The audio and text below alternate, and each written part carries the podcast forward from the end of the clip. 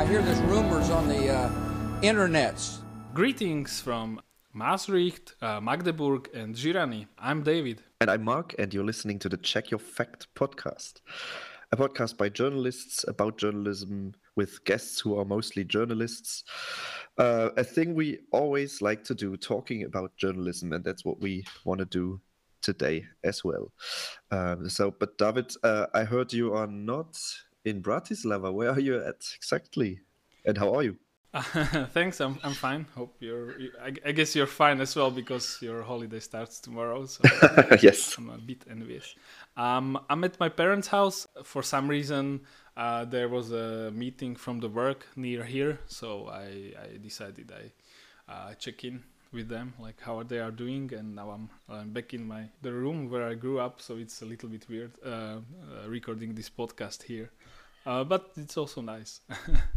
it sounds like you have a good internet connection. A thing I cannot say about more like cities in land, like not not the main cities in Germany. So, how is the internet connection in the areas around Bratislava?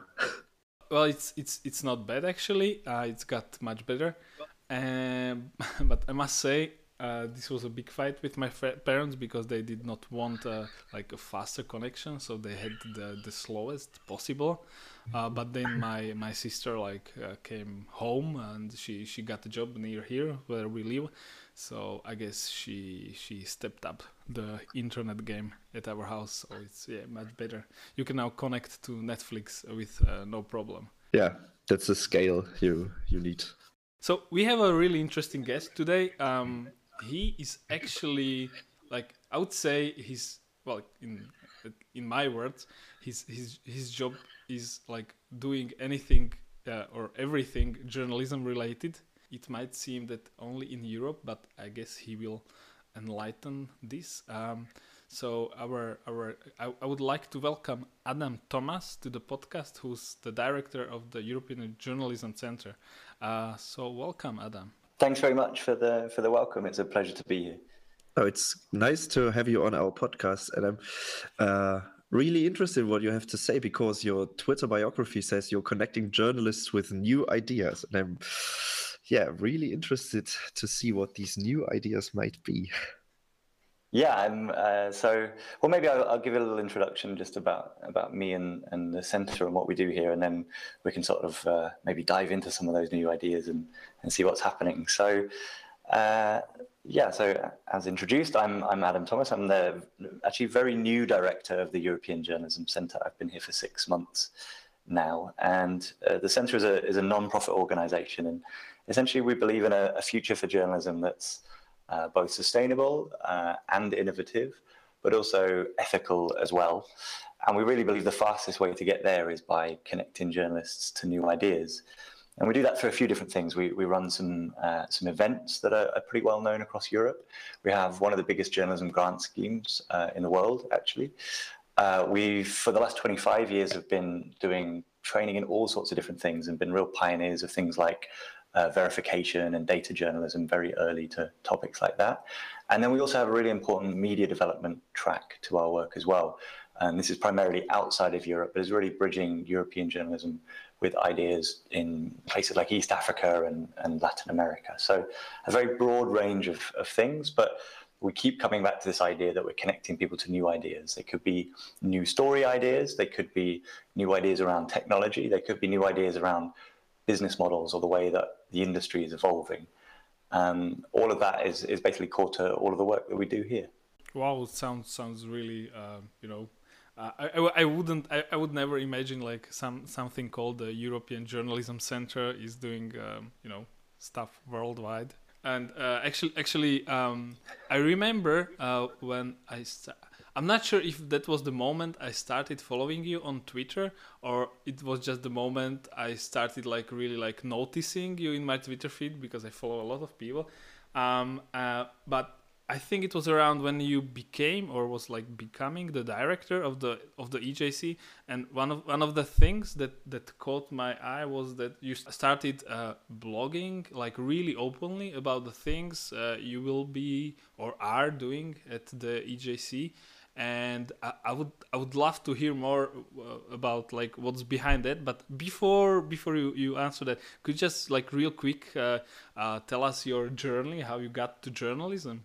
Sure. Yeah, I have a. I guess I have an interesting, a bit of an interesting route. So I've never studied journalism, and I've never been a journalist, which immediately disqualifies me from a lot of conversations. I think, but I think it also means I come at the industry with um, with a lot of fresh perspectives. I actually always wanted to be a, a journalist, and, and, as a kid, uh, my mum will tell you that I had my own newspaper at the age of nine, and I was just sort of waiting for the internet to arrive, really. Um, but so I, have you know, at the age of nine, I really understood how difficult it was to get advertising, and I, I definitely saw all the things that were going to happen to journalism. Um, but as I, I guess the way that I came into journalism was through initially the film and music industries. I was I was working there as a as a producer and an event coordinator and, and these types of things, and I ended up becoming the the assistant curator and producer of a a big festival in Germany, a digital culture festival called Transmediale, which was uh, is, is basically one of the biggest digital culture festivals in, in Germany and Europe. And uh, my job there was to sort of curate the program, but I realized that I was getting very excited and most interested by the political and journalistic side of that work, the projects that were really touching upon reporting and and, and doing sort of digital innovation around telling stories. So from there, I ended up being invited to work for a very new NGO that had just got funding to start up uh, called Sourcefabric in Berlin. Uh, which one of the founders also worked at Transmediale build, building the website. So I had no idea, but I was excited to sort of move into to journalism. And their their thing was to build open source um, media tools for uh, primarily for, for news organizations in transitional democracies. So in countries that had had a dictator or were living under communism, maybe that that had been uh, overthrown and moved into a democratic state, but there wasn't uh, there wasn't a, an established media industry or ecosystem. So we were basically building the tools that would allow anyone to start up a newspaper. You know, start up the New York Times in their own garage. We basically said. So doing that, I got to uh, visit newsrooms all over the world to look at best practices, but then also got to travel to Senegal and Mozambique and, and a bunch of other really cool, exciting places to help build new media organizations. So I got this amazing crash course in the newspaper industry and newspaper technology and different trends all around the world. And that was that was fascinating. I was I was director of communications there eventually, before I moved to Storyful, which uh, at the time was a uh, I think a 20 person startup in Dublin that was a social media news agency. So they had built technology and a really amazing team of journalists to uh, discover, verify, acquire, and then distribute social media content. And I think the easiest way used to describe it is if you'd seen a camera phone video on the news, it pretty much was guaranteed to have come through the Storyful newsroom at some point. So I joined there as director of business development, and I think within seven months we'd uh, been acquired. So the the company was bought for twenty five million dollars by uh, News Corp in the US, so by Murdoch, um, and we became part of the family there with the Wall Street Journal. Uh, with um, the Times and, and, and, of course the Sun and, and all these folks as well. So I got moved into a chief of product role there. I was chief product officer. So my job was to run the technology teams. Um, from a kind of vision and, and, product perspective alongside the CTO, who, who was the chief technical officer responsible for the development itself.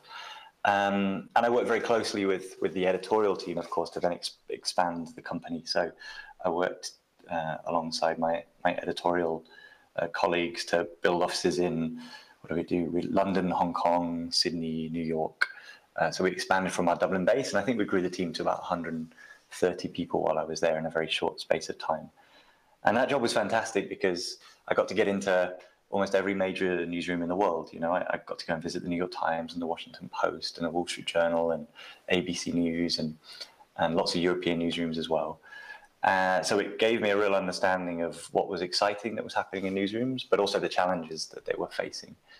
And I sort of realized that I wanted to take my career in a direction where I was actually helping on an industry level those challenges um, to journalists to meet those challenges. So I, I, sort of decided that I was I was going to leave, um, and I was decided to take a six month holiday, and I and I did that, and it was fantastic. But then I was raring to go and ready to come back into probably a non-profit organization with a sort of European outlook, and this job came along. Um, the EJC is something I encountered uh, many years ago, and, and I think a lot of journalists in Europe have either been to an event or, or done training or something, and it fitted perfectly for me. It was, you know, had international reputation, has been going for 25 years, doing a bunch of really incredible projects, and a really smart team as well, which is is very important for me. So, uh, yeah, in January I officially started as as the new director here. Wow, that's that's amazing. You actually had a lot of dream jobs. I would love to, you know, have one time. So, so uh, that's that's that's quite amazing. Um, and uh, so, so what what about what's the what's the idea about um, you know uh, blogging about the whole experience? Because it from from the outside, I'll just I'll just tell you my my my view of uh, your let's say uh, let's say um, online activities on Medium and Twitter, it seemed like uh, you, you were like rebuilding some things, like some like processes inside EJC, uh, and and and ki- kind of you know like re- revamping uh, some some of the activities because. I, have I've seen uh, a few lists you tweeted out where like you, you said like we have a lot of website we have we are doing a lot of stuff and it's like all uh, all a mess. And that was like really interesting to me to you know provide like re like look inside an organization uh, like that. But just like let me know like is, is is is this true as i've seen it? Or was there something uh, different behind all, all of your blogging and your tweeting so I began, well, actually, my, my first intention wasn't to begin blogging the process of me becoming the new director at all. But I realized I had a couple of things that I wanted to do when I first came here. I had a, I had a 100 day plan that I wanted to be very clear to the organization about some of the changes I wanted to make. And I realized that it's a, it's a 25 year old organization. So you have to be respectful of the ways that things have been done here and also that people might be nervous about what I was going to do. There's a big community that surrounds the EJC as well. So for me, it was a great chance to kill sort of two birds with one stone. It was a fantastic way for me to be really open to the community about what I wanted to change and solicit their feedback and understand what the value of the European Journalism Centre was. I needed to very quickly find out what was working, what was not. Um, and one of the best ways to do that was to be really honest about my own failures and mistakes at the beginning. So I think the most popular of the blog posts that I wrote was about some some key mistakes that I made very early on. And of course, you can only really uh, you can only really sort of encourage your team to fail fast or fail forward if you yourself are doing that. Um, so I, I, wanted to create an atmosphere where it was okay to not know how to do something. It was okay to to ask questions because I felt like that would get me to the point that I needed to be very quickly of understanding the value of the organization and where I should put put my time. And it's that's very hard when you're running any type of news organization is you have a number of different stakeholders. So here I have my board, I have my team, I have the community of journalists that we serve, but I also have our partners who pay us for our for our work, of course. And I had to, you know, I have to work out how to keep all of them happy um, in the right amounts at the right time.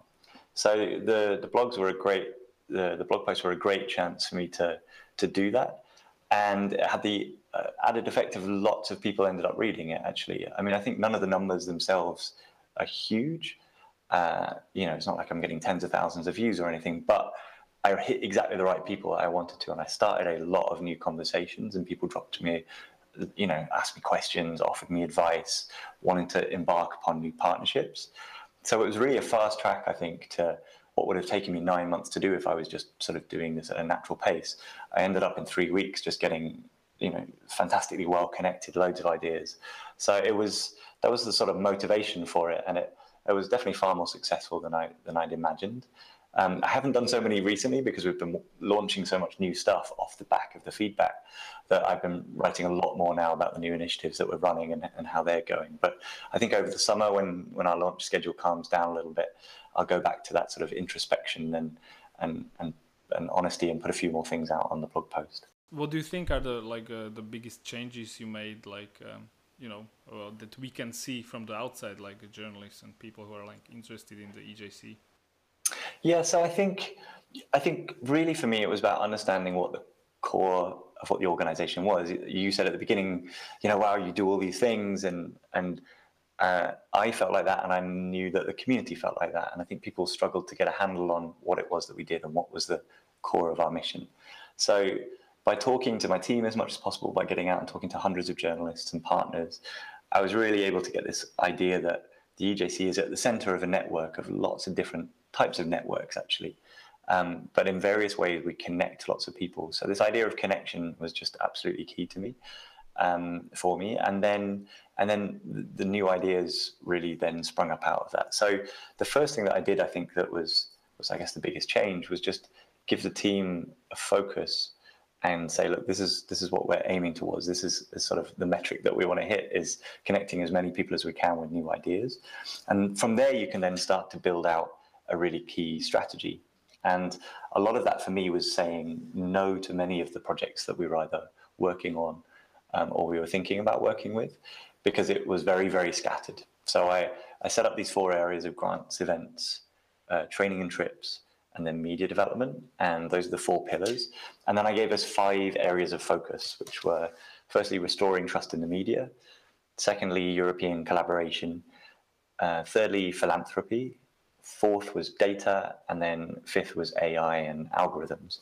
And I said, well, these are the five things that I think are affecting our industry, or we want to to drive to change in the industry. So we sort of agreed on these four types of work that we do in these five areas of focus, and that immediately allowed us to just get a lot of focus in what we do. And I think that was probably the most important thing that I did first of all. And then after that, there was just lots of things around. We brought in a new project management software, and and I've just finished doing uh, social media overhaul. So we've got a nice sort of tone and voice guide now for how we talk to people online. We've just launched our new logo, actually, or not officially launched, but we started rolling it out onto a few of our websites. So that was then the next thing was just how can people communicate with us and how can we make sure that people know what we do and how they can get involved in our work more directly.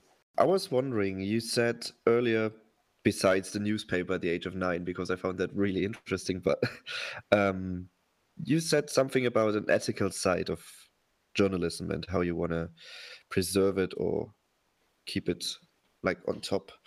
And I was wondering, as you were bought with Storyful by the Murdoch company, um, how you felt working for them. Because I have some friends working for Axel Springer in Germany, which is similar but not, not entirely the same, but working for like a big media company uh, which is influencing like political belief in the political area is um, a bit different from an ethical way of doing journalism, isn't it? How how did how did you feel and how did you uh, uh how did it maybe change your way of thinking about journalism?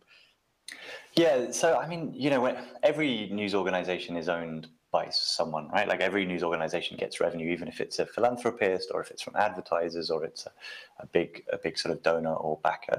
So I think any journalist who's who's working has to think about always has to think about where their line is and around that sort of thing. And I guess it was no different from Storyful. We we did a lot of talking about the types of organizations that we we thought we should be acquired by, and um, of course there were technology companies interested in acquiring us, and there were there were news companies as well. And and Mark, the founder, and, and I think the team decided that the news organization was going to be the best fit for us. But of course, we had some some lines in the sand that we drew as an organization. And in a way, I think Storyful was was lucky because because of the type of business it is, because it's a a B2B, it's a business to business proposition. So the, the main thing News Corp want, obviously, is, is some profitability and for it to contribute generally to the wider family. So it was absolutely in their interests to entirely leave us alone editorially, because then we could continue to maintain relationships with uh, and, and do business with people like the New York Times, the traditional rival of the Murdoch owned Wall Street Journal. So as soon as in the industry there was any uh, sort of stress or worry about how Storyful was reporting, then we would have lost a lot of clients, and that obviously wouldn't have been in News Corp's interest. So, um, from a News Corp point of view, I was in, I was entirely happy with the editorial independence of the team, um, and actually just felt generally very supported by the News Corp family. We were the first uh, organization to get acquired by the new version of News Corp since the sort of shake-up and, and the various scandals that hit across the company. Um, and from my point of view, I never met anybody other than people who were incredibly supportive of what we were trying to do from a, a either an editorial perspective, a technology perspective, or a business perspective. Um, and my reason to, to, leave was essentially more around just the type of, uh, I guess, the type of influence I wanted to have on the industry. I, I'm, I'm not someone who's ever been driven by by money. Um, I, I like to run a tight ship financially, but I, it's not something that sort of drives me as a sort of in my own personal way. So it felt for me like a non-profit would would set me in a, in a kind of better stead. So we have we have ethics at the core of what the European Journalism Centre does, and I think restoring trusted media is a really big part of that, and that's why we put it at the centre of our of our sort of um, focuses for this year. Um, and of course, we face the same challenges at the EJC that that any sort of journalist working for a, for a big media company does. When people say, "Well, how how impartial are you, or how ethical is the work?" You know, we have here at the EJC, we're partners with Facebook, we're partners with Google who are, of course, controversial in the field of journalism uh, at the moment. So it's always a it's always a kind of balance with who you work for, and then the ultimate output that you want to get. Um, and I think I think every journalist and, and everyone working in news has to draw their own line. There will be some people who, you know, will only work for philanthropists and and, and non-profits in that space, and I think that's fantastic. And there are other people who feel like they want to have the reach and a big audience, and they can make a change in a commercial company. And it was definitely very valuable for me to see how the news industry worked at that level. I'd never sat on somewhere like the executive floor of, of News Corp in Manhattan. And that was a great learning experience for me. And I, I've always taken that approach personally in my career of, you know, you should definitely try and learn from every experience so you know where you stand on any position. Okay, so maybe um, the discussion about like the big companies owned by by private men or women like Axel Springer in Germany or Murdoch in the US isn't the problem or the issue anymore. Maybe it's more the companies coming into journalism, like you said, Google or Facebook, or even Red Bull is, I think, um, thinking about starting a journalist journalistic pro- program. I mean, they have their Red Bull TV. How do you think about like yeah gaining tr- trust or getting trust again in, ju- in journalism when these big companies coming and doing what they want basically yeah so look this is a very complex issue and i think it's important not to mix up two things here one is the the essentially the decline in advertising revenue so you know news organizations traditionally have been uh, their businesses have been powered by advertising um, and especially in the kind of print and, and TV era, those were very lucrative because there were certain, uh, I guess the word is almost monopolies, really around the area that they were distributed or the or the, the distribution methods that they had access to. Um, but those times have, of course, gone. Um, and now the cost of distribution is essentially zero. They're, you know, they face competitors from anyone with a, a Medium account and a Twitter handle um, or a YouTube channel or whatever. So that's that's really changed. Um, they don't have the best data on their own subscribers, and of course, people like Google and Facebook do advertising a lot better and are a lot more attractive proposition to the advertisers. So one thing that news organizations face a challenge around is, well, how do we achieve sustainability? Um, and I think what you're seeing now is sort of two, especially new reactions to that. One is this movement towards a subscriber-based model, where you really derive what your best content is and, and, and, and who the audience is for that and make them pay for it in a subscriber way. Um, and then the second actually is something we've been working on a lot, which is around philanthropy um, and around donors and around people who are interested in journalism as a social good, as a as a core part of democracy. Um, and of course, that that's that's where then the trust element really comes in as well. So, you know, are Facebook and Google a threat to the news industry? I don't think so per se, but they're a threat. Sorry, are they a threat to journalism? I don't think so. Are they a threat to the news industry? Well, in, in terms of the fact that they have um, changed the way that the advertising business works, unquestionably.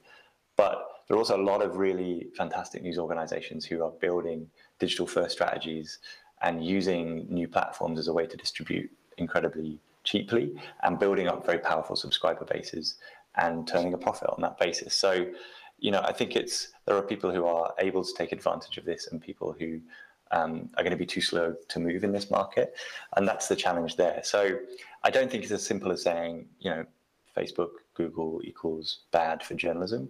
It's a it's a lot more complex than that, and it falls into those two categories. One around free speech and the role of journalism in society, and the other one then on transforming into a new business model. What do you think of like the old media will get the transformation into a digital uh, monetization model and will so survive in the big market of the big global players?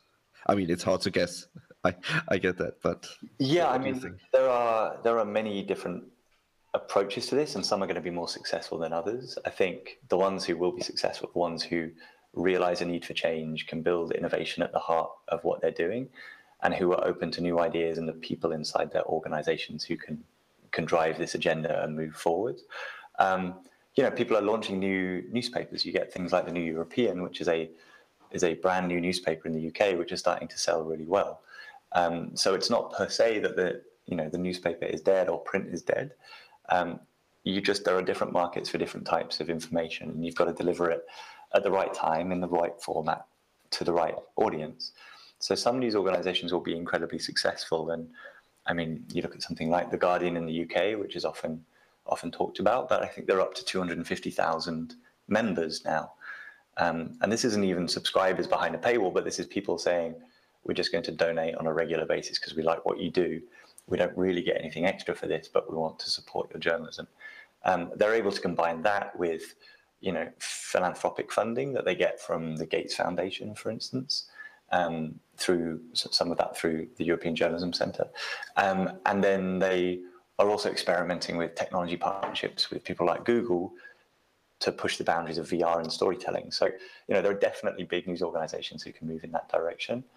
Others will take more of an Axel Springer approach where they're maybe willing to to let go the local news and local newspapers. Um, and they'll move towards more sort of TV and video and, and and and also move out like News Corp have done into into real estate and and a variety of other properties as well. So there's there's no there's absolutely no silver bullet here. There's no one size fits all. But what we're learning in the digital age is that the brand itself is really really important. And the news organizations that have a brand and a voice that resonates with their audience are able to, if they can zero in on that and focus in on that and get some smart business people, they're able to build a, a business model around that.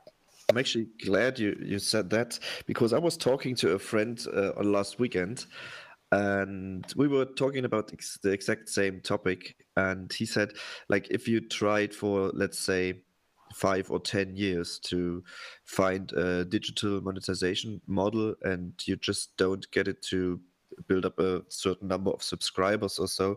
Why don't you just stick with your original product? And if it is for example a regional newspaper which isn't just able to to gain a certain number of subscribers in a digital world why don't you just do what you've always done. I'm not. I'm not. I'm not really sure what I what I uh, have to think think about that. I'm not really sure if I agree to that, but it's an interesting point.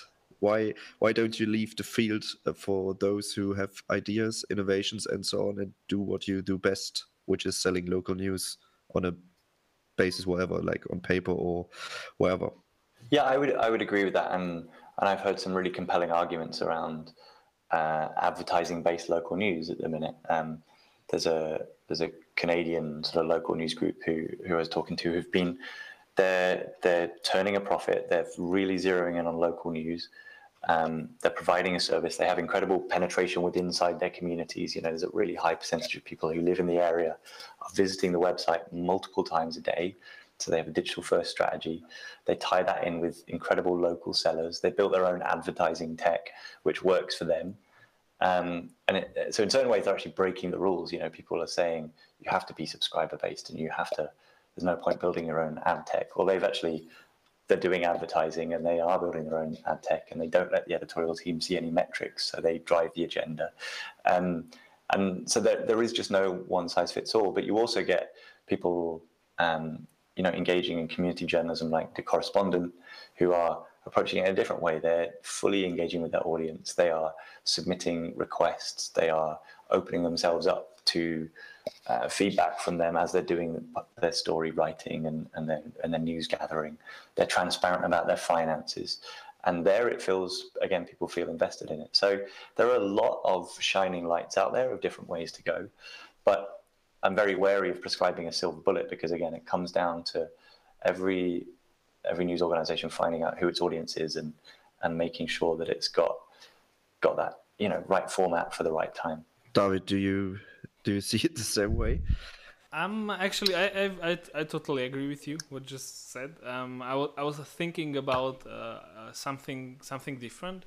Um, because uh, in my head I always compare uh, like the the European media, like journalism market, to to UK, uh, to to the to the US, and like uh, it, which what what always comes up to in, like in my mind and in the, in the experiences, like Europe is like so much scattered, like lots of different small countries with like really small uh, outlets, like niche markets. We already talked in the podcast about this.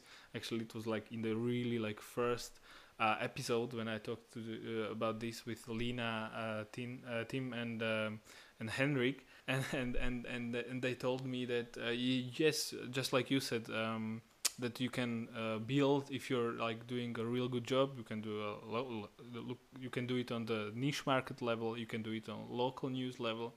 But i'm i'm still thinking and i would like to like uh, uh, have your opinion adam on on this on this one one thing. Um I'm, I'm sure sure you know of uh, Wolfgang Blau, who's now at uh, in Condé Nast. so he he had this, and he sev- uh, tweeted out this idea. I think several times that uh, it, uh, he thinks maybe that uh, Europe lacks a united media organization like with with with one like strong voice uh, uh, which which could be like something the same like the New York Times or, or, the Washington Post or the Wall Street Journal is doing in the US or several other outlets in the UK. Obviously, we have like there is Politico EU, but it's more like Brussels and um, you know uh, politics, you know, Euro- European politics oriented. So, what what do you think? Is there a chance that we will get something like this? Yeah, I mean, I think well, I think a, a, few news organizations are already realizing that there is a market for um, smart young English, uh, uh smart young English-speaking audience who maybe have English as their second language, but feel like European and global citizens first and foremost. Um, I think uh, The Economist has realized this, and I think the type of news they write on, the way that they write it, their use of data, their Espresso app is superb. I think they've really hit a really interesting kind of cross global market of a certain type of people, um, which is really interesting because that, that offers you then a global scale. There is actually a massive market if you pull everyone who speaks English, who's of the age of you know 25 to 40, who is who is interested in in global politics and trade and business in some kind of way then that's actually a huge market and you can start picking off them one by one, country by country. I think the Atlantic just opened their London bureau as well. And I think that's another type of um, type of organization that, that could scale here in Europe for sure. Um, I think there's also, you know, there's really interesting things happening in French around. I really like uh, Le Monde Afrique. Uh, that's that's a super interesting project from Le Monde because it realizes well, yes, there are this many people in France, but of course we've got the whole of, of West Africa and, and other places in the world that speak French who are interested and have a global outlook. Um, so I, I, think we're starting to see a number of new initiatives that are thinking across national borders, but it's a definite challenge for Europe, and, and Wolfgang Blau is, is right uh, when it comes to this, that, that Europe is very fragmented, it has different histories. Um, every country has a different public media system, which offers a different kind of ballast you know like it's a different it, it, it, sort of it's almost a glue that holds together the media ecosystem in a different way. You know, I'm I'm British, so I grew up with the BBC, and and you see that the BBC really is an anchor for for a lot of other news organizations. You don't get the polarity that you do uh, in, say, the US, where it's a bunch here on the left and a bunch here on the far right, and sort of nothing in the middle. The BBC occupies that middle space, and the other news organizations gravitate towards this. Um, actually, the, the Reuters uh, digital news report uh, has some really interesting graphs on this, some data visualizations of, of where news organizations sit on a spectrum across Europe. It's really worth checking out. So I think, yeah, it's a challenge for Europe. You've got the different languages, different business models, different public media systems. Uh, that's that's always going to make a pan-European um, news organization a challenge. And the way people have traditionally approached it is, let's just do a regular news wire that everybody else does, but translate it into 25 languages. And I think that's the wrong way to go. I think you have to find your niche, um, and then and then I think you can go uh, across cultures and across borders with it. And I think if you look at someone like, I feel like someone like Skift, the travel um, sort of travel professionals website and news service is a really interesting example of where they've just taken a niche and they're just cutting straight across it and it doesn't really matter what industry you work in or what country you're from. If you're if you're of a certain professional level and you're interested in something, I think you you get something out of this news organization, and they they bundle it with data services and events and books and so on. So I think there's a real future for those those vertical types of of news organizations. Was it Wolfgang Blau who said that he believes that the only companies who will survive um, the digitalization in Europe are the BBC and I think it was Axel Springer and maybe the Guardian. Do you remember? I think it was in a documentary about uh, digital journalism. I haven't seen the documentary and I don't know that quote, but um, yeah, I'm, I'm, not sure they will be the only ones, but of course, well, definitely the, the BBC and Springer have you know have fast resources that are not available to others. So um, but you know, the, I think there's a lot of public media in, in, in Scandinavia, for instance, that's very well funded. Um, the French state subsidies to media are pretty good, and and some you know some areas are, have very healthy revenues in and of their own right. Um, you know, German German funding for for various types of public media as well, of course, is is pretty robust, and there's a lot of money in that system, and and you're seeing a lot of interesting startups coming out of places like Germany as a result as well. And uh, as uh, Adam uh, already mentioned, the Reuters, Reuters digital news report, uh, when you looked into the data there, I think there was a trend that uh, young people started paying for news, which is, um, you know, they're becoming subscribers, paying for news more and more, and I, I think that's a that's a good thing. Yeah, I mean, look, ultimately, it comes to me. It comes down to the fact that if you regularly produce content that you can identify a certain market will buy, then I think you have a good chance of survival. But you've got to be able to think about it as a product, and you've got to think about the UX of that product, the design of that product, how what formats they want to get it in and at what time. If you can think about that and, and think from a product mindset, then I think you have a chance. But if you're trying to kind of prop up old advertising models, then it absolutely, I think I think it's going to be a difficult time for for people who are in that space. One of the things we said before, like recording, uh, starting starting this interview, was uh, we wanted to talk uh, to you about some of the things that uh, you are you have uh, like the EJC have uh, in the you know works, and what are you preparing this year or maybe the next year? So could you tell us more about I'm sure that there's the the journalism grant um, uh, deadline is approaching like really fast. It is, yeah, yeah. So I think I said at the, at the top of the show that we the, the, grants is one of the big sort of pillars that we that we do, and I think we've given given around four million euros in grants over the last uh, four or five years, um, and these fall into a, a few different categories. We have one called the Innovations and Development Reporting grants, which are twenty thousand euros more or less available to journalists and newsrooms. Um, and we choose a particular topic and we're looking for reporting around development issues. So this one is around food security, food markets, food prices, um, interesting food innovations. The reporting has to take place in one of the world's poorest countries, and then the audience for it has to be in um, in Germany, Netherlands, UK, uh, France, uh, Sweden. So those grants are available to any journalist or newsroom. Um, it's a pretty easy application process. Um, I'd love to make it easier still, but it's it's not too challenging. Um, and those are those are designed to basically raise awareness uh, and and I think basically just to inform people to a better level about certain development topics that are underreported elsewhere.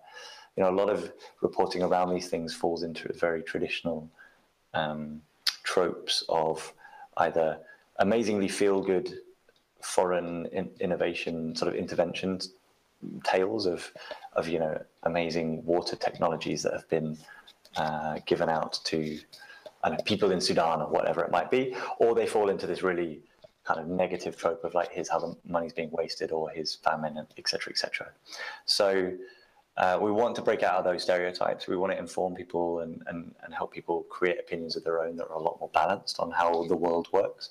Um, and from my point of view this is this is super important because we do live in a globalized world and we do live in a world where you know the prices of avocados in Kenya can actually radically change global economies and, and, and food systems and so on. So it's it's important we, we're aware of, of how how these systems work. So that's the Innovations in Development Reporting Grant, um, and the deadline for that is in four weeks or so. And then we've got another long-term publishers grant, which is a much bigger grant.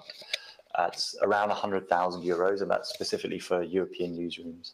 So before we've had uh, Spiegel Online, for instance, have been a partner of that um, Dagens Nyheter in Sweden, uh, the correspondent. So this is for a longer term, one year engagement around any of the um, sustainable development goals. So those are also op open now. We've had some fantastic applications for that, so I'm excited to award the next round. Um, and then we also have a smaller German health grant, which is specifically for German organizations to report in German on health topics that might relate to developing countries and Germany as well and also uh, you're you're um, uh, with with uh, so you already mentioned that you're working with uh, Facebook. Uh, that was the the journalism safety project, I guess, uh, which I totally mm, like like and en encourage everyone to check it out because that's something I think is like really useful and um, really we have to talk about these things. And the second thing you do with Google is are these um, uh, news impact summits, which you already done two this year, right? Yeah, and yeah. So yeah, yeah. So I think um, yeah, I'm. I, it's sometimes controversial working in journalism and, and then sort of partnering up with with technology companies, but I think the, the position we take is that they are a reality, and if we can help journalists have a say in how these technologies are being developed and deployed, then I think it's great. So we have two partnerships with with Facebook and Google that help us do that. The Facebook one, as you said, is, is around security on their platform, and we we just produced some videos to help journalists stay safe when they're either using it for research or, or, for sourcing or, or just general everyday stuff. And this is pretty pretty basic things around two-factor authentication and how to set up a Tor browser to work properly with Facebook. So that's been really popular and really well received. And then our partnership with Google is bit is a is one of our centerpiece partnerships. It's um, it's been been going on for for a while. I think we've run 20, 20 summits with them to this to this date. And the idea of a news impact summit is that we move this around Europe and we move into different cities and we pull together local innovators and, and, news organizations who are doing interesting things. And we bring an international roster of guests as well. And then we just come up with some really innovative formats on stage and we just we put them together. So uh, the next one is on the 11th and 12th of September in Budapest.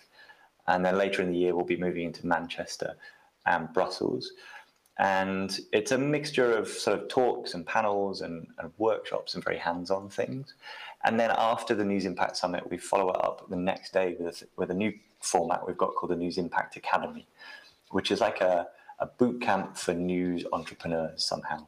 We really sort of slam them with lots of different ideas of how to to innovate inside a newsroom or on their own or inside a startup and think about how to test and validate new ideas give them sort of training around business and audience development and uh, you know how to develop empathy whilst testing new products and all this sort of thing, um, which is great. And it also it creates a nice community as well. So we found that sort of as a nice byproduct, we start building these communities of innovators who are also supporting each other and giving each other advice. So we just came back from Hamburg, and you know we had just just fantastic people from all across the German media spectrum sitting alongside each other.